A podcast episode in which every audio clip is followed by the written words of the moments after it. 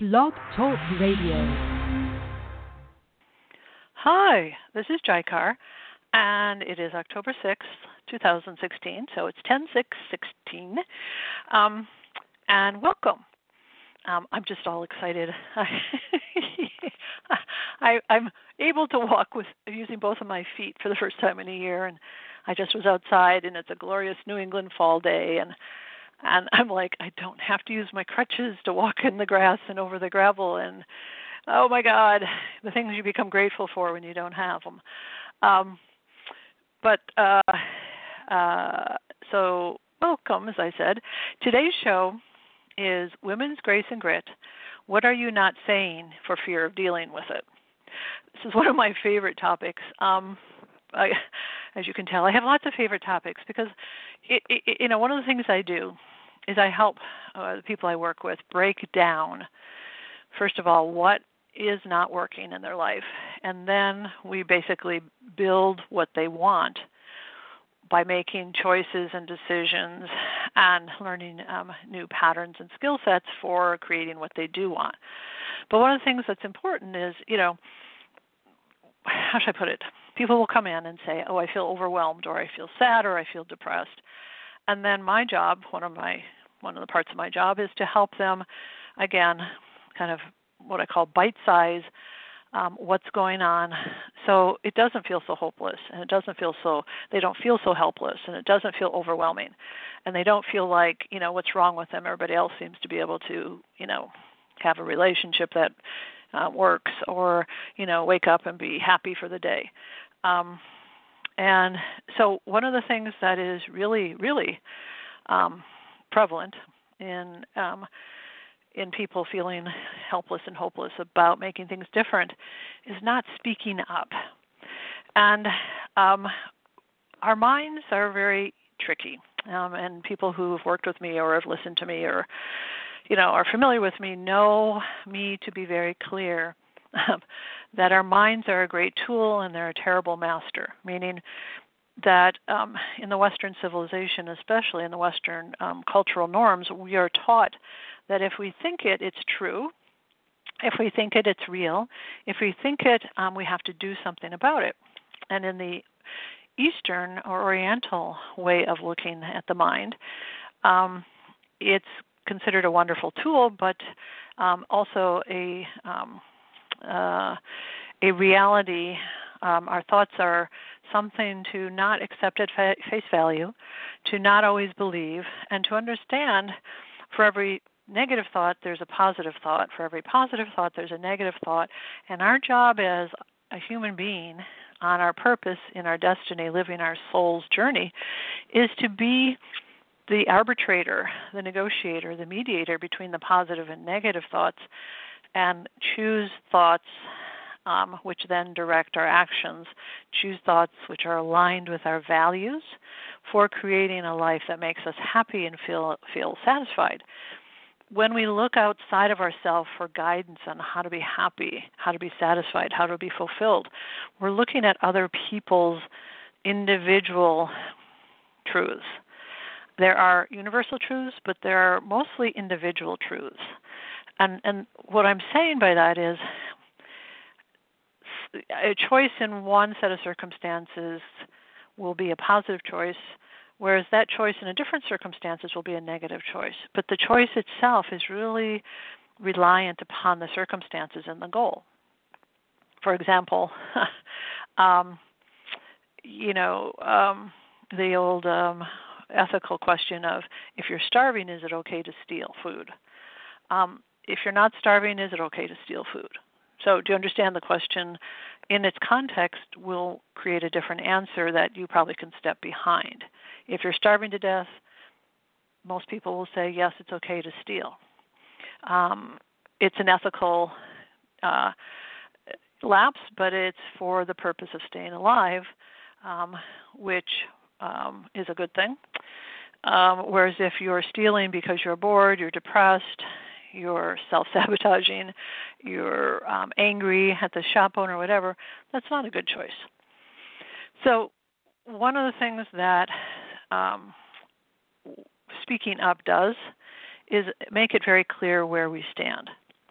And that's really scary to people because, not because they don't want other people to know where they stand, but because they themselves don't know where they stand. So, what you are not saying for fear, of dealing with it is really you know a fear of saying something that that you don't even know if you can stand behind. It may be what you are triggered into feeling. It may be one of your reactions. It may be a bad mood. It may be you know a fear about loss of relationship or of inclusion.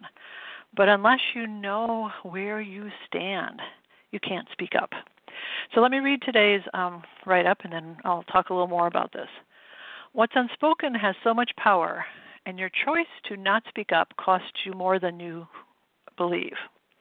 While you may tell yourself it's not a big deal, or it really won't make any difference if you don't say anything, the truth is you are afraid of what speaking up will cost you. And while that may be so, not speaking up usually costs you more in the long run. Point being, if you don't know what you stand for, you won't have a leg to stand on. The world needs women to speak up. Playing small, staying safe offers you promises of safety, promises of safety and acceptance, which simply are often not true in reality. The cost of betraying yourself by staying silent is a price paid by not only you, but the health of your relationships and those who count on your guidance and leadership. For example, um, your partner, your marriage partner, your committed relationship partner, your children, um, your boss, your employees. Um, join me as I talk um, about how to realize more of the power of your being a woman and the person counted on by your relationships and your communities. Learn how what's unspoken keeps you from accepting yourself, others, and has helped the world and has helped us create the world which we know is sorely in need of healing. So, um, going back to that first paragraph, speaking, not speaking, not with not saying what you feel, not saying what you know, not saying what you stand for costs you more in the long run than what you are afraid of. So for example, when you don't know what you stand for, when you don't know what you really are committed to, and what what is really not important to you, you cannot show up in the world in strength and congruity for yourself, for your relationships, and for your the purpose of which your soul has come to travel this earth. When you don't stand for yourself, when you don't stand for what is true for you, that's where the confusion, that's where the helplessness and hopelessness begins to get a foothold. Because if you are unable to essentially be in your purpose and be in your own life as as you were born to be and to to affect the people that you are in relationship with whether they it's always a a comfortable effect or not how many of us have the experience of you know people that we can look back in our past and think of wow what an impact you know how important that that that person was how important it was what they said um even if it wasn't comfortable at the time.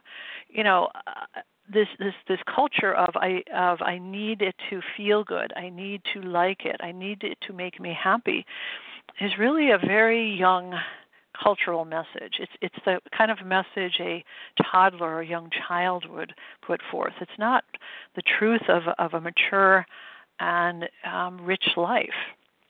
And you know, I think often of um, you know, I was one of these kids that was blessed with genes that made schoolwork pretty easy, and you know, grade good grades pretty easy to come by. And what happened was, you know, I got to fourth grade and I'm in, you know, language arts and I get back a paper that's got a C on it, and I freaked because you know I don't get C's. And I went up to the teacher and I said, "Yeah, I think you've made a mistake." And she said, "No, actually, somebody. This is what should have happened before now." and I am going to help you get that C to an A, but you're going to have to work really hard for it. And I remember her just leaning on me and leaning on me about how I wrote and how I was lazy and how you know, know she wasn't going to just let me get away with what I had been, you know, graced with for up until fourth grade. And to this day, I remember her. I can remember her face. I can remember her hair, you know, and just being so angry at her. You know, how dare she do this, and how who does she think she was? And and now I'm, you know, incredibly grateful for what she put me through, because I, you know, I became a much better writer. I I appreciated the English language and the care that a good writer or a poet um, is taking in writing something that brings me pleasure or brings me an experience. And it taught me a really important lesson, which is sometimes the things that are the best in your life are not the more comfortable, and they're not satisfying to that, that this belief in it. I should like it. It should be easy. It should make me happy. Um, and so that's part of what we're dealing with, especially for women who are told, you know, be nice and be quiet. Um, and being nice is being quiet, and being quiet is graceful, or being quiet is, you know, making sure everybody gets along, or blah blah blah. Um, and you know, it's really really important. I can't tell you the number of men who are, you know, in a relationship that's in trouble, and you know, I'll have I'll get the woman to say, you know, it's really important to me, you know, that he give me a hug when he comes in through the door. And I and I'll turn to the man and I'll say, "Did you even know that?" And he looks at me totally like, you know, anxious and confused and he's like, "No, I had no idea. She never said that to me." And, you know, the I'll look at the woman and she'll go, "Well, he should just know that." And I look at her and say, "No, he shouldn't." Um, that's your job and you know and there it is if he really loved me he would guess imagine you know he'd be accurately intuitive um, and know what makes me happy and wrong and this is part of where we are as women we need to speak up. People are not always intuitive about another person. People are not necessarily, you know, we don't come loaded with X-ray uh, capabilities for another person's thoughts of what makes them happy. We need to speak up.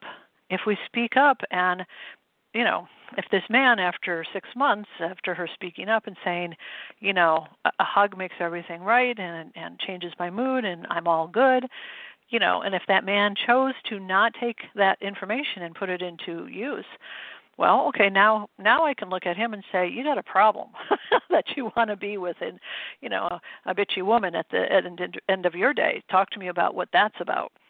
But you know it's just it's just amazing. It's every couple i've ever worked with. We get to that point where he's like i really didn't know that. And how long have you been married? 18 years? 14 years? 22 years? So number one we we disable our um, we disable our relationships when we when we don't speak up. We disable what the world needs, which is our leadership, when we don't speak up.